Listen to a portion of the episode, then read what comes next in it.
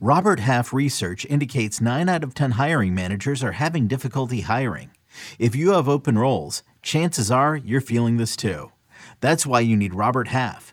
Our specialized recruiting professionals engage with our proprietary AI to connect businesses of all sizes with highly skilled talent in finance and accounting, technology, marketing and creative, legal, and administrative and customer support.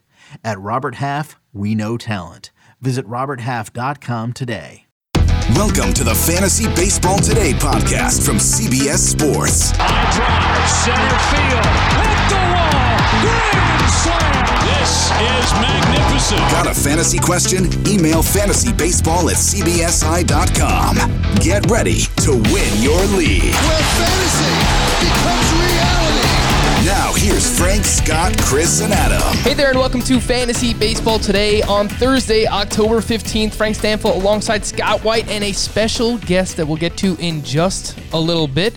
But on our last podcast, we previewed the second base position, and today we're looking at third base. And I think the easiest way, way to compare these two is imagine a pool, right? At your favorite resort or hotel. On one end, you have the three foot end, the section for the kids. That's where you enter the pool. They have the stairs, they have the railing to help you. That's where the parents hang out. They watch their kids. That's second base. On the other end, we have a diving board. It's 12 feet deep. That's where all the cool kids hang out. That's third base. And Scott is looking at me like I'm absolutely crazy. So, what do you think of my analogy, Scott? I was wondering where you were going with that. Uh, that's Does it make sense? Um, sure. Scott hates it. Scott hates it. I don't know. I don't love it. but I, I can tell you put a lot of thought into it, and I, I appreciate. I always appreciate thought being put into things. Not as much as you would imagine, actually, Scott. It's something I came up with like five minutes before the show. I'm like, how can I compare these two? Ah, a really big swimming pool, but uh, apparently that's that's not great. Uh, Scott, I'm sorry. The uh, Los Angeles Rams beat your Atlanta Falcons 15 to three in Game Three of the NLCS. Yeah. The good news is, you know, as badly as the Braves were beat, it, it only counts as one win for the Dodgers. Somebody on Twitter suggested to me that maybe they should go rotisserie scoring for the NLCS. Uh, that was Big Bad Voodoo Donkey who said that. Give him a little credit. I thought that was funny, but no, that's not how it works. It is it is head to head scoring in real life, and uh, you know, just one game. So hopefully they bounce back tomorrow. hey, at least your team is still playing, so I don't I don't really have anything that I could say at all, Scott, except for good luck. Hopefully, the Braves can bounce back uh, in Game Four against the Dodgers. I mentioned that we are joined by another fantastic guest. We're going to do this all off season on our Thursday podcast, and maybe we'll expand it to both episodes as we go further into the off season. But that guest is Jeff Zimmerman. Make sure you follow him on Twitter at Jeff W Zimmerman, co-author of The Process. Currently contributes to Rotographs, Roto Fanatic, and Baseball HQ. Co-host of the Launch Angle podcast. And I just realized a member of the Baseball Writers Association of America is is is that is that for real? This guy is legit. What's going on, Jeff? I'm doing good tonight. Um, happy to be here and talk some fantasy baseball. And yeah, I am a member of the Baseball Writers, and um, I have gotten my one vote for Manager of the Year, which is kind of like I hate to say, it's just kind of like, well, I guess you know.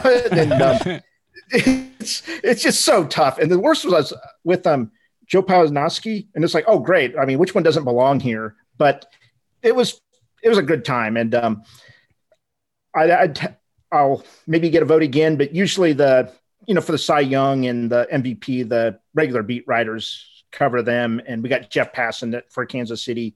I'm with their chapter, so he gets to he's in charge, so he gets to pick whatever he wants also. So um, uh, I'll take what I can get, and in a few years here, hopefully I can um, be able to vote for the um, Hall of Fame. Well, no disrespect to Jeff Passan, but I, I prefer my Jeff with the last name Zimmerman. So hopefully uh, they'll step it up and, and get you another vote there with the Baseball Writers Association of America. Scott, do you remember way back in, I don't know, I think it was like April, there was that fantasy baseball podcast bracket that was all over Twitter. Uh, the Launch Angle podcast actually eliminated us. I, I think it was like the, the quarterfinals or something like that. And that's because Jeff's co host, Rob Silver, recruit, recruited the entire country of Canada. and that's mainly a, a, large reason why we were defeated. Uh, and it's really hard to compete with that, Scott, if we're being honest. It, it's hard to compete with Canada. Yeah. It's a whole country. Yeah, a whole mm-hmm. country at his back. Yeah, a, a big one geographically. Population wise, not so much, but you know, I, I guess I guess every square foot got a vote. Jeff, did I miss anything? Was that an, an accurate depiction of? I mean, obviously, you guys put on a quality podcast, but you know, having Canada helped. Well, the deal was that morning we kind of put out like, "Hey, the vote's going on, vote for us," and just thought we were going to lose like ten to one. Like we just had no hope. And then Rob like hits me up. He's like, "You know, we're kind of close, and my wife wants to get involved, and she's like the the right hand man for the prime minister. So." she runs his elections and everything. So she got everyone she knew involved. So, you know, she can get the prime minister elected there, Trudeau, you know, you, you guys didn't really stand a chance, but somehow Pitcher List, I don't know what they did to kind of take us out in the finals there. They got her, you know, got her corrupted or something, paid her off or something, but we just couldn't get it to, take the overall. But the Pitcher List does a great job and you can't really blame them at all. Yeah, yeah they're look, just good, I guess. They're they, yeah. they're, they're, they're the one good fantasy baseball podcast.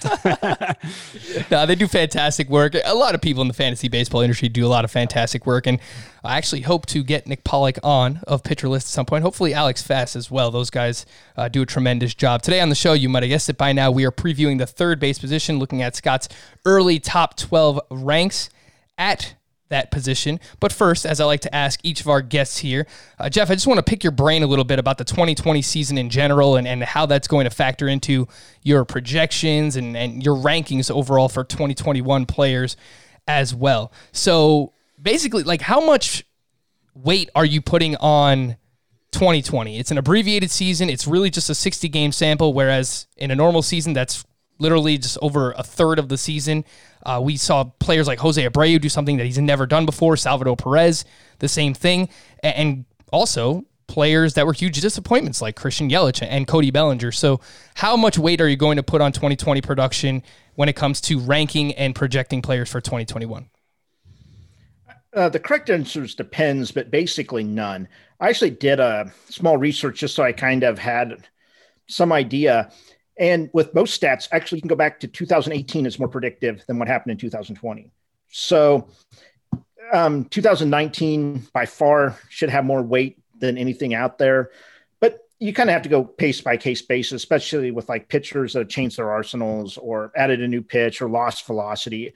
I think with pitchers, you kind of have to go one by one. But for a lot of hitters, especially those that jumped up, especially because of BABIP, I'm just gonna, I'm not writing it off. It's it's like a it's a part of it. But I think one thing that people could do, and I think you've kind of been doing it, is just done like a three year average, like what's their prorated for a year, like the last three years or even the last you know year and a half, and go with that much and kind of see how they perform that way. So, um, Baseball Reference has as uh, like the last 162 games. You can kind of go there and look at that, and it'll show you what they've done for that. So I think that's probably one of the better measures to kind of get their idea of their season.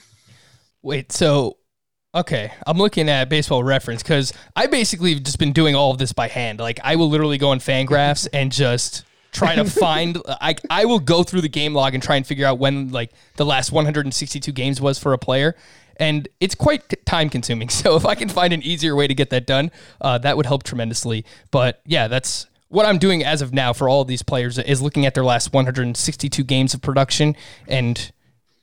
All right, let's weigh that versus just a 60 game sample of 2020. Uh, on the other side, Jeff, when it comes to pitching for next season, how are you going to handle guys like Corbin Burnes or Jesus Luzardo, who obviously haven't really had a huge workload to this point in their careers? Should we be devaluing those players? Should we, you know, put, be uh, giving an uptick to guys that have done it before, like the Gerrit Coles, the Shane Biebers, you know, even like Lance Lynn, who's just like had like a very big workload the past couple of seasons. How are you going to weight those two different types of pitchers? I have no idea. Um, yep. I'm definitely going to kind of target those guys that have done it every year. And the one thing I've kind of have on my off-season list is to look at the guys that came in through it with full workloads, like Lance Lynn, and he um, when he came in, you know, he's thrown a lot. You know, he could probably do it again. There's um, a lot of teams probably did. The only one I know that did it was the Angels because the only people that have written about it because they talked about Bundy doing it is when COVID hit, is they put him on a schedule to be able to throw the full innings for the year, even though they weren't facing anyone. They still wanted them throwing, you know, this many pitches every five days. So a lot of them, if they have had a long workload before, they should be ready to go. It is kind of like these ones that have been hurt constantly, or they kind of babied them a little bit. Like how much? Mean, what are you really going to do coming off that injury? I think a lot of those you might have to just max out at like 120 innings. Like Luzardo wasn't throwing that much beforehand, but some of the other ones, yeah, had that full workload. So I feel kind of confident with them going forward. Yeah, it's a good point. And yeah, I, I just think you kind of have to it, you have to construct your roster correctly, right? Like you can't just have a bunch of all right, Luzardo, Burnes, Julio Urias. Like you have to have some guys that you know are going to give you innings, and then you know maybe you take a few swings on, on those younger guys where you don't really know what the uh, innings pitch workload is going to be. But uh, obviously, Corbin Burnes is going to be a very popular name based on the skill and the production that we saw in 2020. All right, third base. Scott is still here, so let's get him involved. Of course, third base, very deep position as I mentioned. A uh, lot of elite level talent but lots of question marks at the top as well. So, with that being said, Scott, why don't you get us started um, with your top 12? Who is your number one ranked third baseman heading into 2021? The number one third baseman, I think it's pretty easy in part because of the struggles of some of the the the tried entries in the first round there. But Jose Ramirez, I mean, obviously he's not far removed from being uh, that high end first rounder himself two years ago, he was the consensus number three pick behind Trout and Betts, and you know bounced back from that weird, almost year long slump. Uh, toward the end of last year, he bounced back looking like Jose Ramirez again, and continued to end this season. You know, in terms of fantasy points per game, he was actually the second best hitter behind Freddie Freeman. And then, of course, from a five by five standpoint, the the fact he provides power and speed. His 10 steals, I think he was tied for 10th in that category with the 10 stolen bases. That that sets him apart at this position, especially. Uh, I don't think I, I, I don't think we can look at him hitting over 290 and say, okay, that's the kind of hitter he is. You know, beyond just the the small sample.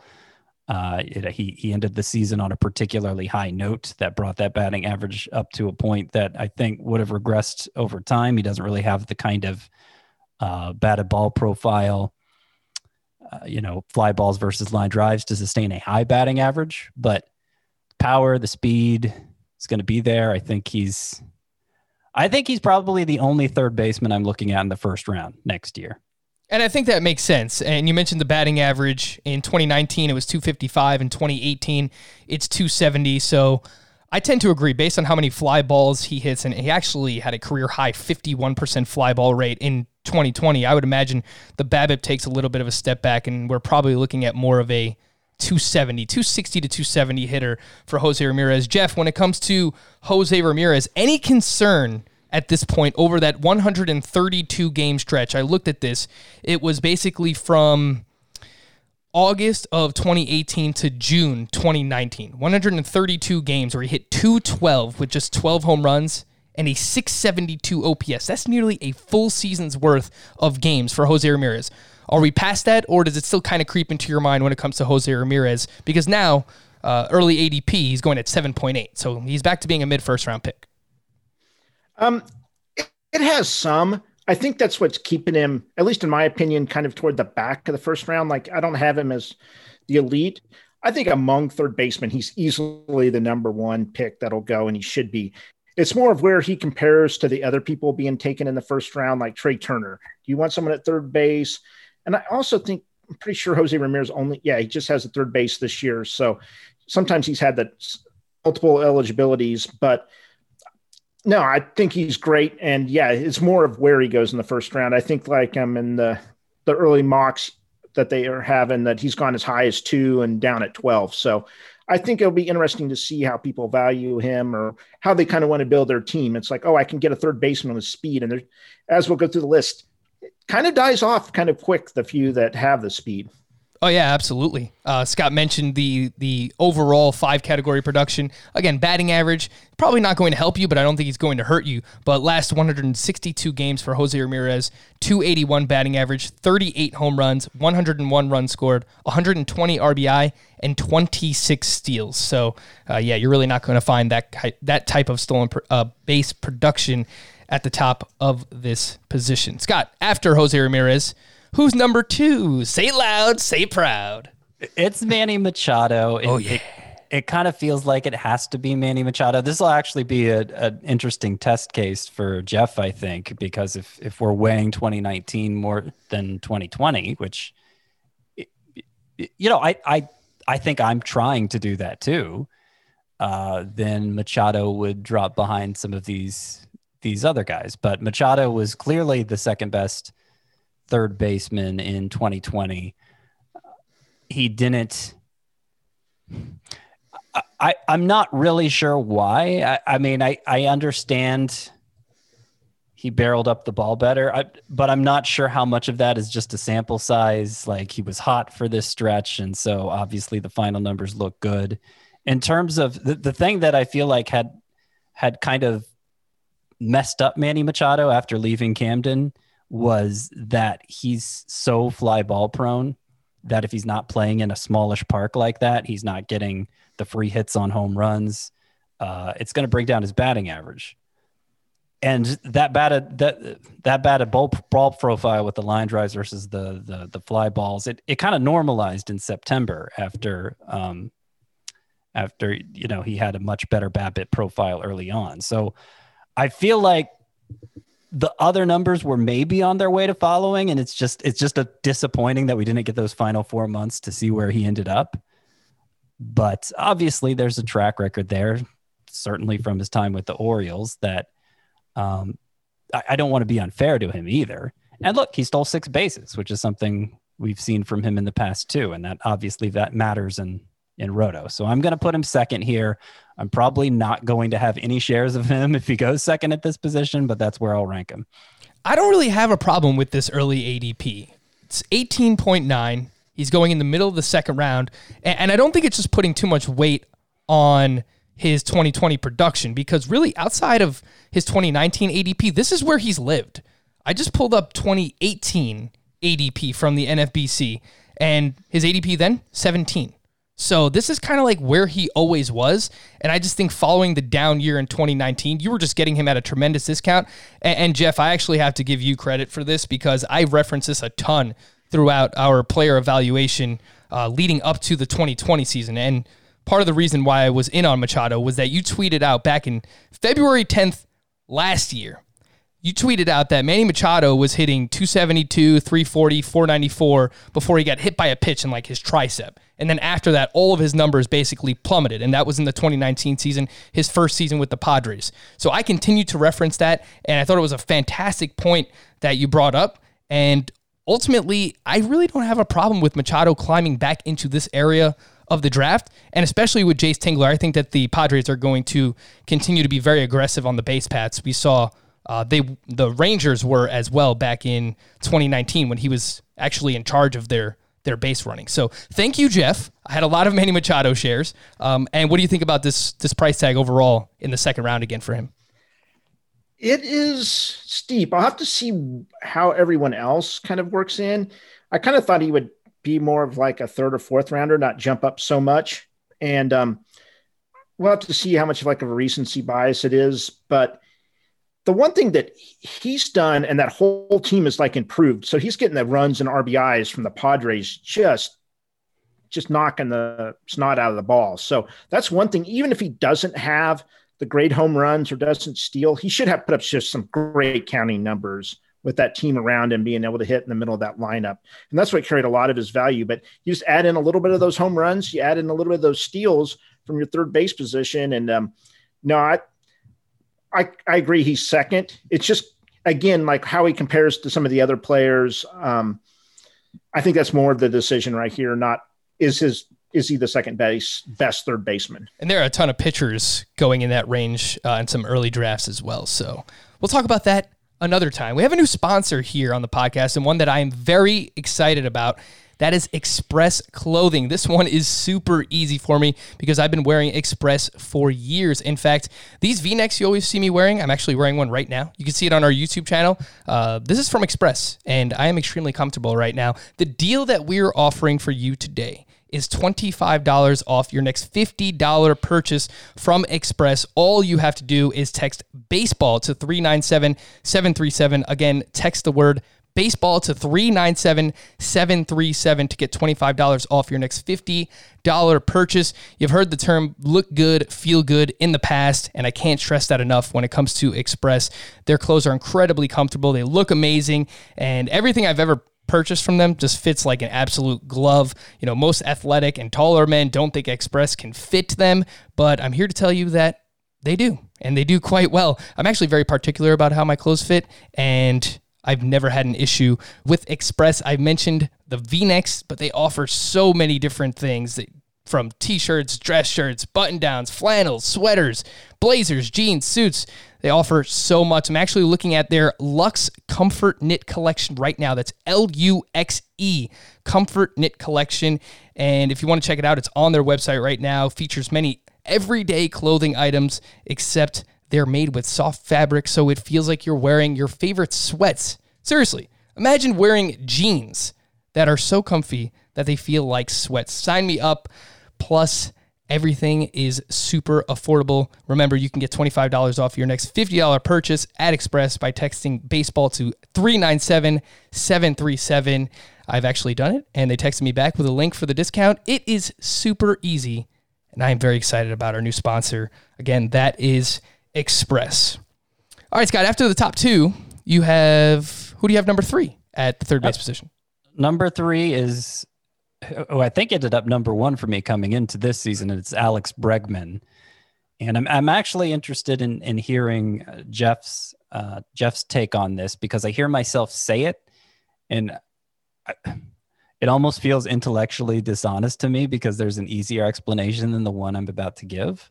But I feel like the Astros Astros hitters as a whole, they kind of struggled with this over eagerness to validate themselves coming off the uh, the the the sign stealing scandal, and it, it afflicted everybody in some way. George Springer ended up bouncing back late in the season. His final numbers looked pretty good.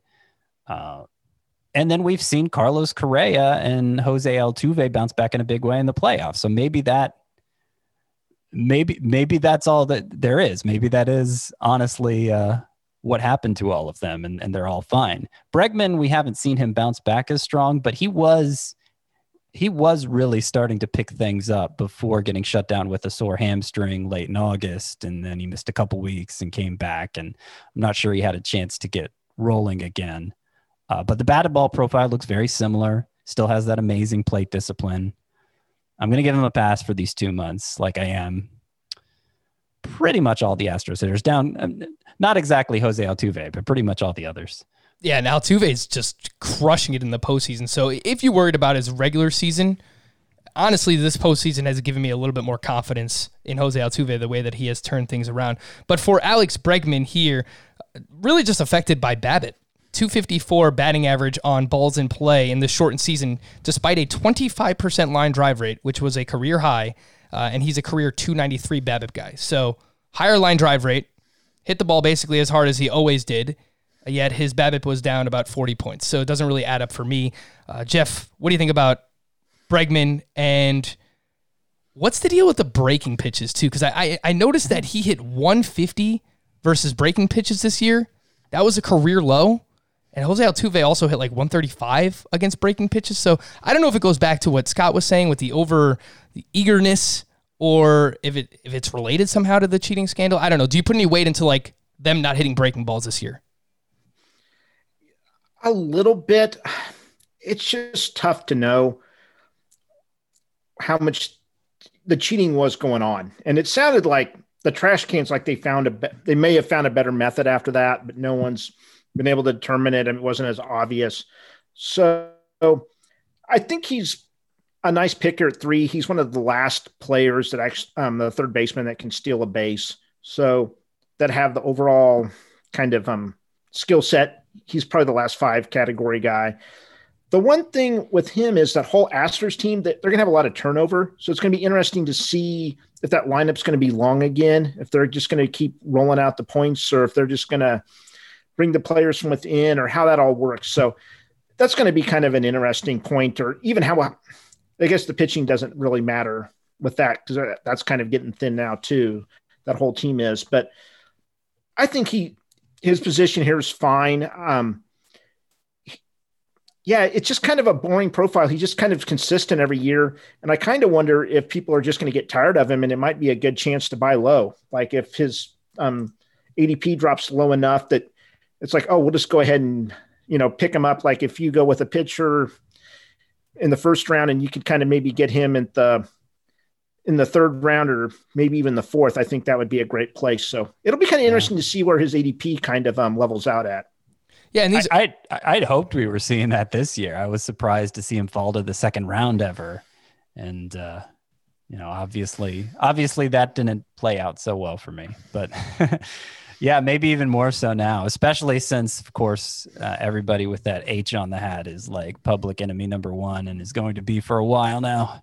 Yeah, like honestly, if this situation with the breaking pitches, and I'm just trying to find any reason why some of these Astros hitters struggled this year. So I'm like literally just looking at every nook and cranny. But mm-hmm. if there's nothing there, if I'm just making something out of nothing, then we have huge buying opportunities. And we spoke about this with Altuve the other day, Scott. ADP, early ADP for Bregman, 34. That's a late third round pick, potentially fourth round pick. I mean, his, his ADP this year was 17. So, you know, he was a borderline first round pick. Are we really going to put that much stock into this shortened season? I'm looking at a buying opportunity for Bregman if if he remains in this range. Yeah, I yeah, I, I am with you because I don't for really all the Astros hitters, even Altuve, all of them who struggled. I don't see clear enough changes in the batting batted ball profile to suggest okay, this this guy just doesn't have it anymore. And so that's that's why I struggle with this. Is it because I'm sure a lot of people are going to look at what happened to them and say, "See, they couldn't cheat anymore, and they're not really that good." And and that's probably the easy explanation, but uh, I, I think it's an oversimplification. So maybe my counter to that is, oh yeah, they were overeager to prove themselves. That's that's just as much of an oversimplification. I, I don't know, but I don't really have anything else, you know. No, I think it makes sense. Uh, all right, so those are the top three. You have Jose Ramirez, Manny Machado, and Alex Bregman. Who do you have number four, Scott? Number four is Nolan Arenado, who I think has a pretty clear explanation considering he missed uh, he played a lot of September with a with a shoulder injury that eventually shut him down. I think he even had surgery on it, a bone bruise in his shoulder. Oh, no, I don't think he had surgery actually. But his shoulder was hurt and if you look at the the breakdown of his season like he just stopped hitting for power in September basically, which you know, brought down his average exit velocity, his hard hit rate. Uh, you know, in terms of how much he made contact, he was as good as ever. And he's been so bankable from year to year playing in Colorado that uh, I'm pretty comfortable giving him a pass here. I could I could understand ranking him ahead of Bregman even. The one thing the one thing you have to worry about, or the biggest thing you have to worry about is I'm getting traded, which I mean, if the Rockies are going the direction of a rebuild. Uh, I think he has an opt out after in his contract after next season. You know, if he if he has a big bounce back season, they may want to they may want to cash in, and obviously that would change his what his ceiling looks like if he if he's out of Colorado. But for now, I'll put him fourth here. Yeah, I'm going to need a, some reassurances in the offseason that he is 100% healthy. He hasn't had shoulder surgery yet, but you know, we've seen people kind of when they're dealing with these shoulder injuries, it really, really does affect their production. So I think that that, that is an excuse for his 2020, but I need to make sure that he is healthy before I invest a second or a third round pick in 2021 on Nolan Arenado. What's crazy is this was only the second time in, in his eight year career that he landed on the IL. This guy is normally an Iron Man. So, Jeff, when it comes to Nolan Arenado, how much do you worry about this shoulder, or are you just kind of giving him a pass? Do you need do you need those assurances before you draft him in 2021? Yeah, I'm kind of worried that since he played through it all, that hopefully he didn't pick up any bad habits trying to deal with the injury. It almost been better if he just went on the IL and just healed himself instead of like we had to rework his swing. There's no way he's going to be in that much pain and not have to change something. I had him in an important league and he was just unplayable, especially on the road. I think he had like under his um, OPS was like 636 on the road. I mean, you just have to bench that. There's just, he was so bad. And um, if he gets traded, I did some research last year that he's probably going to be about as productive. And this was before coming into this year, which people will probably be a little bit more down on him. He's around like the Matt Chapman level. Like that, that that's what you would kind of expect from him, not in Colorado. But man, this year he it was just rough, and that injury does worry me. That um, and the trade that it's. I think I want someone a little bit more bankable at this point. Um, but yeah, it's he's another one. Like if it falls far enough, it's good. He's going to be a good buy. I think this it's going to be a great year coming up. Where if you kind of do the research and kind of dig in, it'll be how much people kind of deal with the recency bias or um, kind of dig into like why they struggled. Like I think a lot of people may, like I said with Arenado, it's going to be yeah, how does he feel? Kind of talk about it during spring training, and hopefully we can get to see some games. And early ADP for Arenado is twenty five point nine, so going about eight picks earlier than Alex Bregman. All right, we'll see where that kind of settles in, but seems a seems a little early for me. Scott, after Arenado, who do you have at number five? I, I have I have no uh, sorry, I have Anthony Rendon fifth, and I think the better safe than sorry crowd, which I would usually consider myself a part of in the early rounds. I think the better safe than sorry crowd might go Rendon ahead of both Arenado and Bregman. I will go Rendon ahead of Arenado in in my points league rankings, or you know any format where you get credit for the on base ability. I think Rendon over Arenado makes sense, but in terms of ceiling, I, I really don't think he compares for those to those two. Uh, all of his, you know, like that the outlier barrel rate and hard hit rate that we saw from him last year, leading to career best numbers. Those came back down to earth, came back closer to to his norms in 2020, which you know that that's one instance where because 2019 was such an outlier in those areas, uh, you know, I'm I'm going to give more credit to what happened in 2020 with Anthony Rendon. I think that's closer to who he truly is as a hitter, which is still really good, but it's not in, in a five by five context, it's not it's not quite even second round good, I don't think. So I'll have him fifth here, but he is he he is certainly safer than Arenado and Bregman. Jeff, you want to talk about a bankable asset? I mean, that's pretty much Anthony Rendon. I don't know if we're ever going to get an OPS over a thousand again, but you're looking at four straight seasons of a 900 plus OPS out of Anthony Rendon. He's probably going to miss 10 to 15 games over the course of a full season because that's what he does every year. Again, Anthony Rendon is who we're talking about. Jeff, is there a safer third baseman, I, even with Jose Ramirez? Is there a safer uh, third baseman than Rendon being drafted in the in the first three rounds of these early drafts?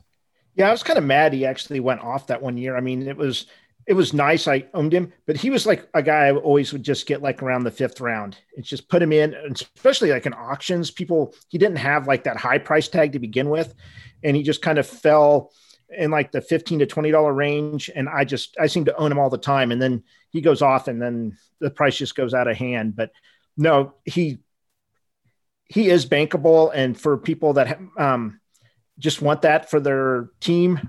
And, you know, with an early round fourth or third to fifth round pick, I think he's perfectly fine. He's one of those ones that I don't think I'd push him up into the second, third round. But yeah, once he starts getting the fourth and fifth, I think that's, I'll, I'll own him in any, anytime I, he falls that far.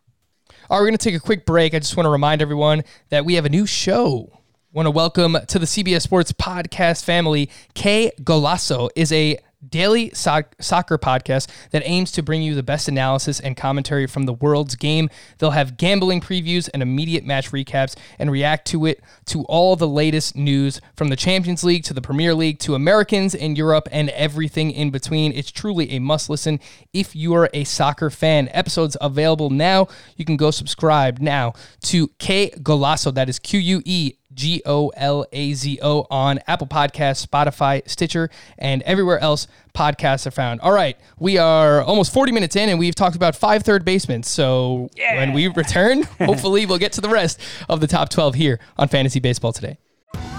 Survivor 46 is here, and so is On Fire, the only official Survivor podcast. And we have a twist this season. The winner of Survivor 45, Dee Valladares, will be joining us every week.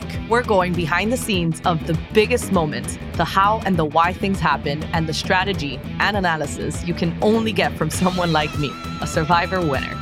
Listen to On Fire, the official Survivor podcast, wherever you get your podcast.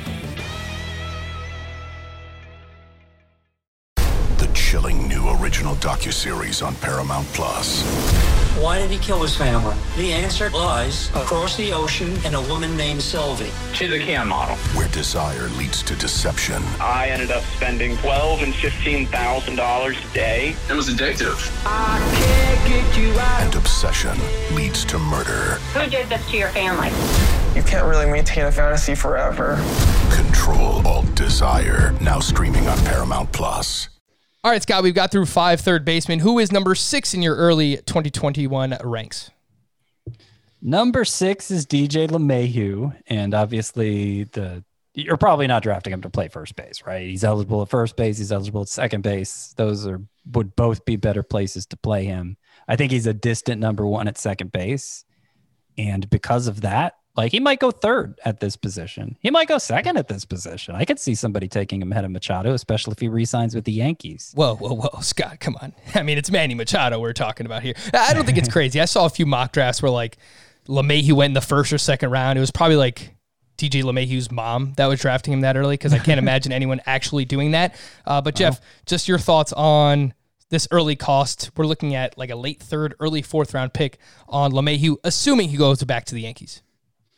Um, yeah, I think that he could, like Scott was saying, he could easily move up. Um, especially, I would usually give the guys a little bit of a boost too for the multi position, and he can be able to get to your corner, he can get to your middle.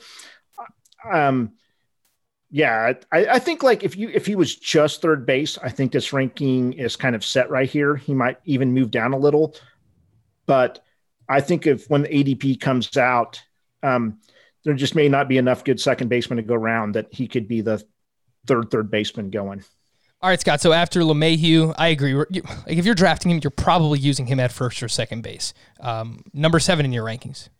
Number seven is a true third baseman, Rafael Devers, Mm. who got off to a pretty miserable start, put him behind the eight ball, but he was gaining steam as the season ended. The strikeout rate was still a little high. Never, it never quite normalized, but uh, especially when you consider, like, as slow as he started this year, it was much worse last year. And you know, I, I don't know if I, I don't know if I'm ready to brand him a slow starter, but it's just it's just more indicative of how uh, how much a player, how completely a player can turn things around over a six month season. And I, I don't really have concerns about Devers. Uh, if I did, it would be that the strikeout rate was notably higher.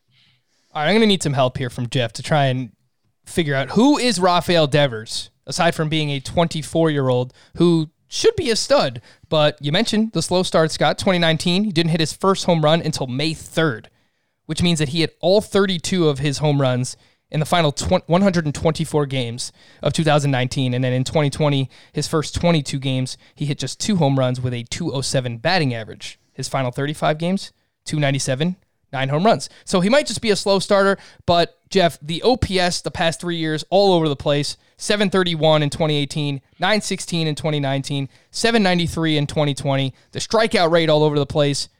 What do we make of Rafael Devers? It's kind of tough. Right now, 2019 looks like the kind of the exception to the rule. His other three seasons so far, even though each one has been, it wasn't a full one, like he really put it together in 2019 they're all what he's done. I mean, are very similar. And then 2019 comes and he just really breaks out because like no one really was drafting him to do that last year. Um, so he's, I think this is the right spot for him. Um, it was interesting that he didn't run at all, didn't steal a base, and also it's. I really want to see what the Red Sox are doing. Their whole lineup, their whole team. I don't know if, they're just going to get those counting stats they used to have. That used to be the one thing you could always bank on them. And right now, I mean, that offense was just horrible. So, um, I mean, he's got some power, but you're not really, you may not have the batting average. And um, so he's kind of boring. If, like I said, yeah, hopefully you can get that average from 2019. But like I said, I, I just don't see it happening. Yeah, he hit 263 in 2020. So the early ADP 37.7, you know, right behind, literally right behind DJ LeMahieu and Anthony Rendon, guys that I consider much, much safer. So everyone knows by now, I have an affinity for Rafael Devers, but if this price tag remains in this range, it's probably too early for me. Well, Scott, what was that great stat you dropped when Nando was on about Rafael Devers? Do you remember? I, I think I got it here. It was oh, his average yeah. exit velocity was actually higher this year than than last year, and I don't mm-hmm. feel like his home run pace really suffered that much. Uh, the only difference, Scott, in his production was the strikeouts. That's the like the difference between him yeah. hitting over 300 and 263 is a 10% rise in strikeouts. 17% yeah, right. in 2019, 27% in 2020. So I mean, if he gets that closer to tw- uh, to 20 a 20% strikeout rate, Mm-hmm. I think based on his quality of contact, you're looking at a, a 290 plus hitter. But will he yeah. cut those strikeouts down? That's the biggest question mark when it comes to Devers. So I I, th- I think that's spot on. The BABIP was only down slightly. The ISO was only down slightly. Line drive rate, ground ball rate, fly ball rate, virtually identical to 2019. So I think you're right. All right, Scott. So after seven, why don't you hit me with number eight and nine together? Okay, a couple players in similar spots, so that makes sense. Uh, Eugenio Suarez and Matt Chapman, both, you know, kind of yucky, kind of yucky what they did, but in a way that I don't know. I, I have a glass half full take on both of them. Uh, Eugenio Suarez, the home run pace was similar to the one that brought him to 49 last year his BABIP dropped from 312 to 214. And in a way that's uh, hard to explain. It's, it's not like he it's not like he stopped hitting line drives and was hitting a crazy number of fly balls. I mean, he does hit a lot of fly balls, but that bit that big a drop in BABIP is is not. I'm, I'm not really seeing a good explanation for it. So, uh, I, I, don't want to drop Suarez too much, knowing the power is still there. And and Chapman, like Chapman, huge jump in strikeout rate. Like, what is wrong with this guy? Level of uh, increase there. He he was striking out like Miguel Sano, and yet, like the the batting average, you didn't see the, the as big a drop in batting average as you expect because of that. Because he, you know, kind of kind of got away from selling out for power so much, from selling out for home runs so much with the exaggerated fly ball rate, and still hit for good power. So, I mean, it's it, the the strikeouts for Chapman. It's it's so out of the ordinary for him, and you know he ended up having a hip issue that ended up needing to be repaired. Who knows how much that impacted it? But like everything else Chapman did was a step in the right direction. So I'm you know, I, I don't expect Chapman to strike out 35% of the time again. I think I, I, I think he might be a sneaky pick in 2020. I really like the glass half full approach. 2021, sorry. I like the glass half full on Eugenio Suarez much more than I do Chapman. I, I really just look at the BABIP and 214 BABIP in 2020 for Suarez, career 310 mark. So it kind of reminds me a little bit about Max Muncy too. You look at the BABIP for Max Muncy this year, and it just seemed like he was like really, really unlucky. Chapman, I worry a little bit more. I mean, he's got four months of rehab ahead. He just had hip surgery, so I, I've really, you know, I've got to get some assurances from him in the offseason and see how he's performing in spring training, assuming we have a spring training. Uh, but uh, Jeff, just pitting these two guys up against each other, Suarez, Matt Chapman. What do you think of each, and and which one would you lean towards? Um, I agree with you that Suarez is probably the one. Like, I'm just going to lean toward the players that had BABIP issues instead of strikeout issues. I do think one thing with the third baseman, even you can lump Devers, Suarez, Chapman, and some of the ones later, is they're kind of like these 240 to 260 hitters that hit a bunch of home runs. And I think you can just kind of pick and choose one. Um, like the last one out of the group And um, the one thing I did find with third base last year, I remember it was JD Davis was like, I didn't want anyone after him. It just really dropped off. They were, it was a great position. It was loaded, but then there was just this drop where it was just horrible. So I think the one thing you kind of have to look here at third baseman is we're sort of getting there where it's like, I want to get one in these, you know, first hundred picks or so. And then, you know, then the talent just kind of really drops off because a lot of times you get the guys that are third base and like second base, and it's like, well, you want to put the guy at second base. So um, your third baseman's kind of dry out a little bit. And Jeff uh, mentioned this huge drop in ADP. There's these nine mock drafts that are going on. They're set up by Justin Mason, and we have the ADP data from uh, Smada. Smada plays baseball on Twitter. Make sure you give him a follow. And you can find the ADP there as well. But there's this huge drop where Devers is going like late third, early fourth. And 40 picks later is where you get to Suarez at 78.8 and then Matt Chapman at 98.4. So there's just like this huge drop in uh, basically a tier for for third baseman from uh, Devers to Eugenio Suarez.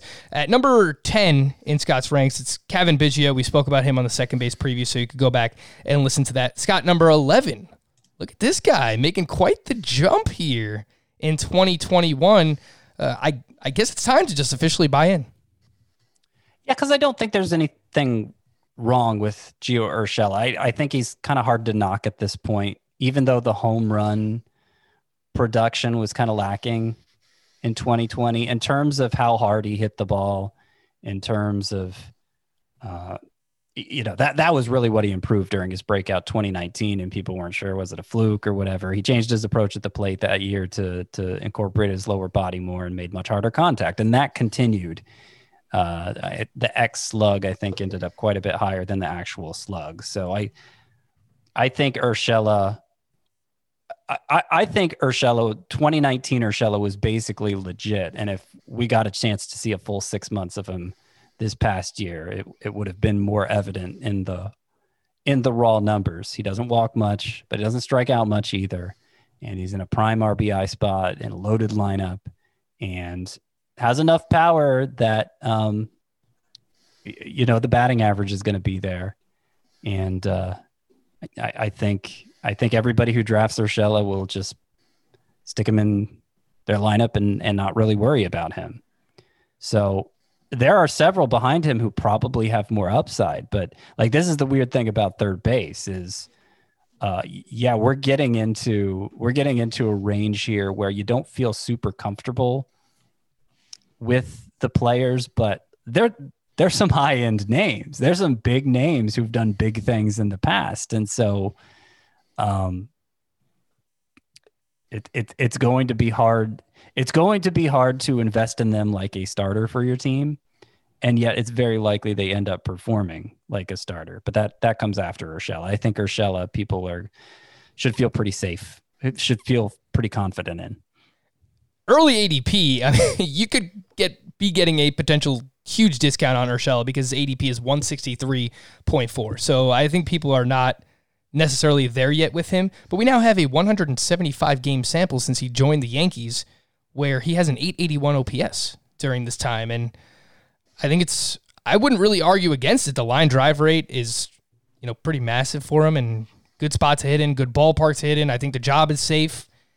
I don't really have any issues when it comes to Urshela. So he's looking at at like an early value for me. Um, all right, third base is looking pretty damn good uh, heading into 2021 and there are actually there are a bunch of other names that we didn't even get to that yeah like, yeah i'm good i mean donaldson is kind of in that same group right. with bryant moncada and donaldson it's it's like are you just going to completely throw out 2020 because of health reasons because you know they, they nothing good came for any of them in 2020. And so that's, I'm not sure about what to do about that. And then right after them is Ke'Bryan Hayes. I have him 16th at the position, who had a very strong debut. Uh, certainly blew away my expectations, but he was considered a high end prospect. And I'm, you know, I, I feel like he's somebody. If you're if you're going to invest in a Bryant or Moncada, you'll probably want to follow with a Brian Hayes pretty soon because he feels more bankable than those two at this point. And uh, I, I I'm very high on him. I'm I'm very high on Brian Hayes. I'm going to declare my love for him right now and uh, go ahead and plant my flag in that and and we'll see how many shares of him I end up with. Yeah, definitely an interesting prospect. But remember, Lindor came up as a defense first prospect and turned into this fantastic offensive player as well. So it's not outside of the realm of possibility for Ke'Bryan Hayes. And of course, someone that Scott loved heading into last season. And he was actually pretty good as Alec Bohm, who you know we didn't even get to either. But we have all off season to get to those guys. Jeff Zimmerman, I want to thank you again for joining us. Make sure you follow Jeff on Twitter at Jeff W Zimmerman. Uh, of course, with Rotographs, Roto Fanatic, Baseball HQ, and co-host of the Launch Angle podcast. Uh, Jeff, is there anything else that I missed that you would like to promote? What, what do you got going on right now? Um, yeah, just kind of I'm um, working for preseason stuff and I'm um, just kind of taking a break. It's usually this month right now. Um, we're trying to decide what if we'll actually put out the process. Me and my co-author both have our kids at home and are dealing with homeschooling. So mm. um, that, that's a whole just there's just no time. So it's um many a times like we're we'll see what comes out of that. But yeah, the process is um in limbo right now for at least this year with with everything that's going on. I hear you, man. Well, Scott hears you more because he's got the kids at home too. Me, I don't have no kids, not yet, and honestly, I, don't know if ever, but that, that's a, a conversation for another day. For, for Jeff and Scott, I am Frank. Thank you all for listening and watching Fantasy Baseball today on our YouTube channel. We'll be back again on Tuesday. Bye bye.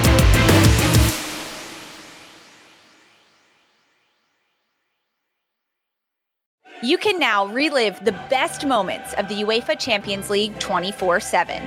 The UEFA Champions League channel is a new 24 hour streaming channel serving non-stop goals, highlights, and full match replays from the world's most prestigious club competition. Reminisce on your favorite moments, legendary players, and brilliant goals with the UEFA Champions League channel, streaming around the clock on Pluto TV and the CBS Sports app.